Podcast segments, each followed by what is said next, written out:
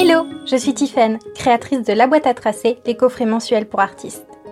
Le podcast Le dessin et moi, ça fait trois, aide les personnes très occupées qui rêvent de débloquer et développer leur créativité à s'y mettre. Mon objectif est de vous donner confiance en vous pour que vous osiez créer et que vous soyez fiers de vous et de vos créations.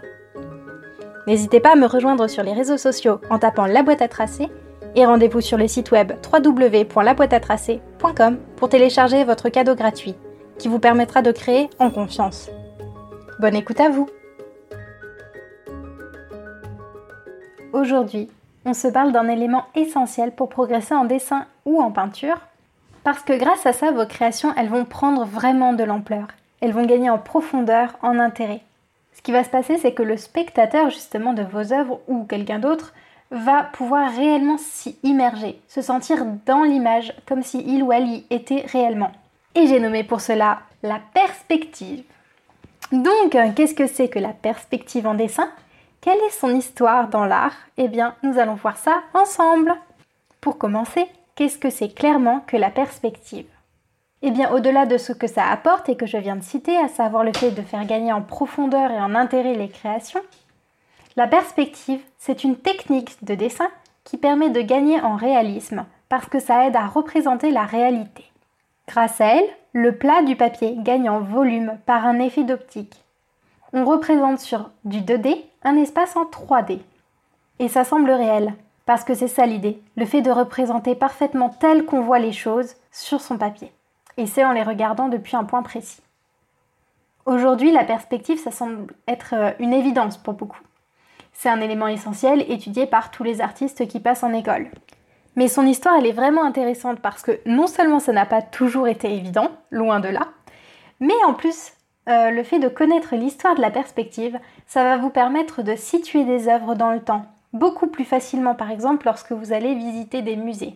Pour vous donner un petit exemple, j'étais il y a deux ans, euh, bah, l'été finalement avant euh, toute cette crise sanitaire, je suis allée à Florence et j'ai eu, cette, j'ai eu cette chance immense de visiter la galerie des offices, le musée de l'Académie, enfin des endroits extraordinaires. Hein. Je, ne vous le cache pas que l'émotion remonte rien qu'en, en parlant.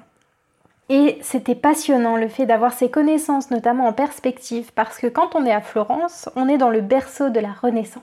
Et l'art de la Renaissance, c'est vraiment un tournant dans l'histoire de l'art. Euh, c'est à ce moment-là, je vais vous en parler plus en détail après, que les règles de perspective sont formalisées. Ce qui fait que quand on se promène bah, dans les musées, euh, de Florence, ou dans les musées ailleurs, mais là-bas c'était plus, marquant en tout cas pour moi, eh bien rien que le fait de connaître cette histoire de la perspective, ça fait qu'il est beaucoup plus évident de définir de quand date une œuvre, ou en tout cas de la dater en pré-renaissance ou en post-renaissance, ce qui est déjà pas mal. Maintenant que vous savez ce que c'est et que vous avez une petite idée de ce à quoi ça peut vous servir, voici l'histoire de la perspective. Que ce soit dans les peintures préhistoriques ou dans les cultures antiques grecques ou romaines, que ce soit dans les arts asiatiques ou européens, la perspective, elle était très approximative. Il y avait quelques règles qui étaient appliquées, mais elles n'étaient pas formalisées. Donc finalement, juste par la pratique, il y a des choses qui ont été mises en place. Par exemple, la perspective de chevauchement, c'est-à-dire que les éléments de devant, du premier plan, eh ben, ils cachent les éléments qui sont plus à l'arrière, les éléments du dernier plan.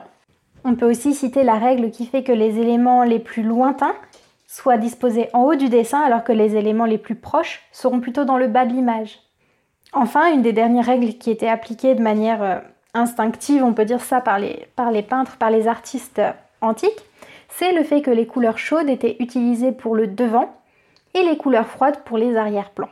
Finalement, tout ça, c'est des procédés perspectifs manifestes, universels, qui ont été utilisés euh, de manière complètement instinctive par les personnes, par les artistes. C'est seulement à partir de la Renaissance, donc en Italie, que les artistes ont commencé à utiliser ce qu'on appelle aujourd'hui les règles de perspective linéaire ou fuyante. Avant ça, on ne pouvait pas vraiment la ressentir, la profondeur dans les œuvres.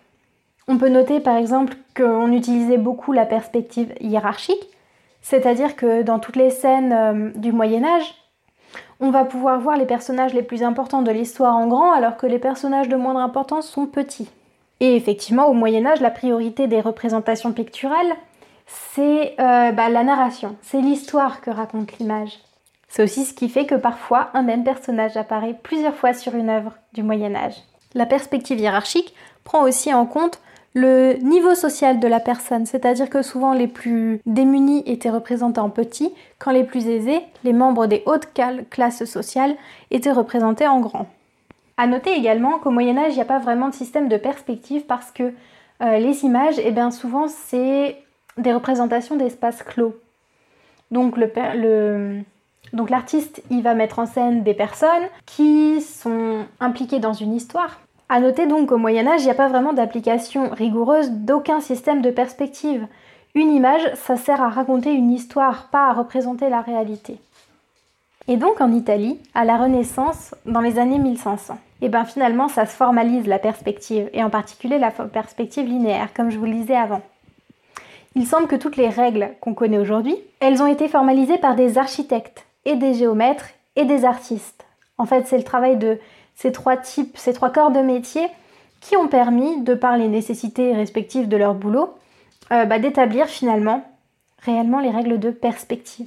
C'est un architecte italien, Alberti, qui a proposé une méthode mathématique formelle de perspective en premier, de manière écrite en tout cas. On peut noter aussi que Léonard de Vinci il a ajouté des notions qui tiennent compte de la forme arrondie de l'œil. Et là, on va se parler de perspective curviligne.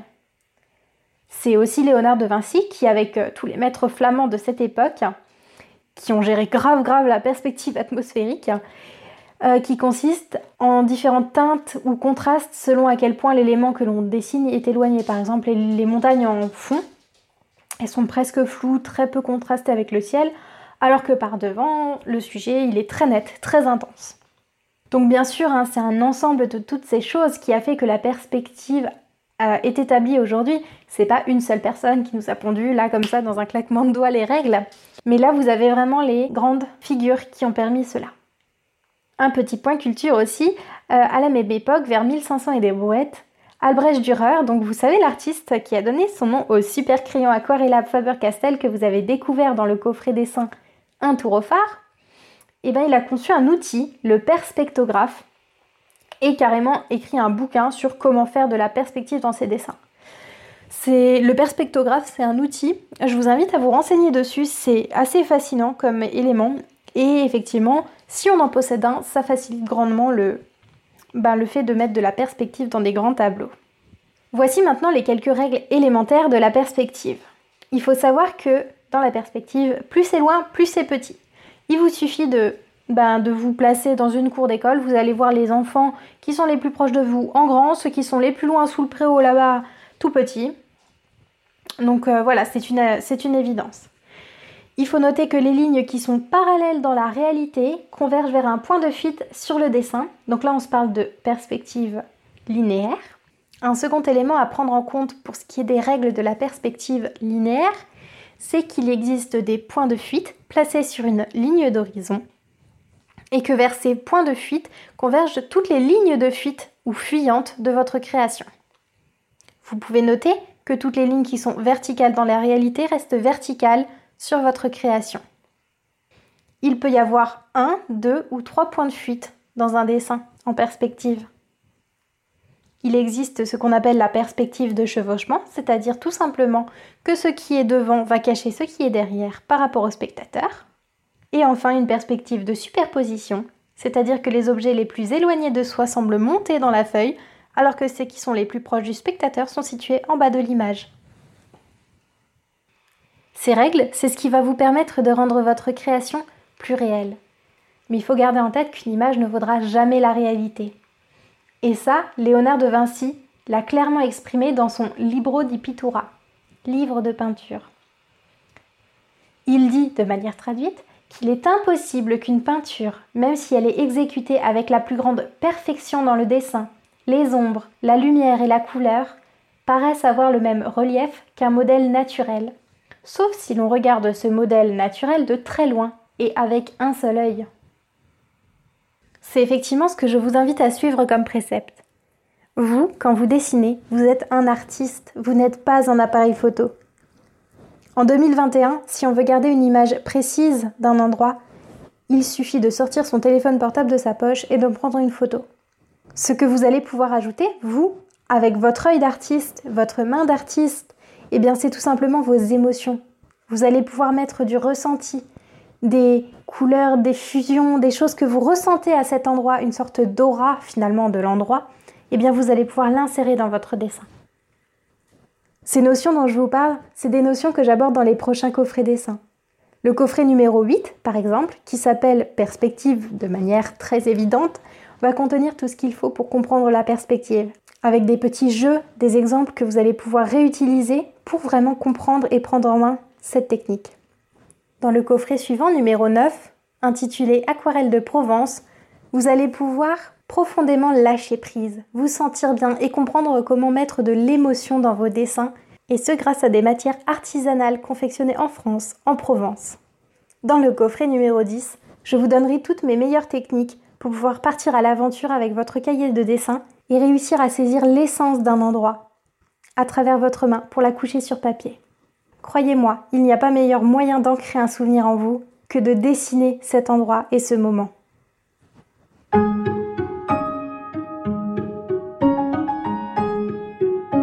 J'espère que vous avez passé un bon moment en ma compagnie et que vous avez appris plein de choses au sujet de la perspective.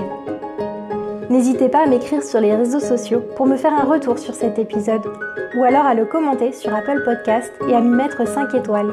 Ça m'aidera à faire connaître ce podcast, à m'améliorer et à vous proposer un contenu encore meilleur d'épisode en épisode.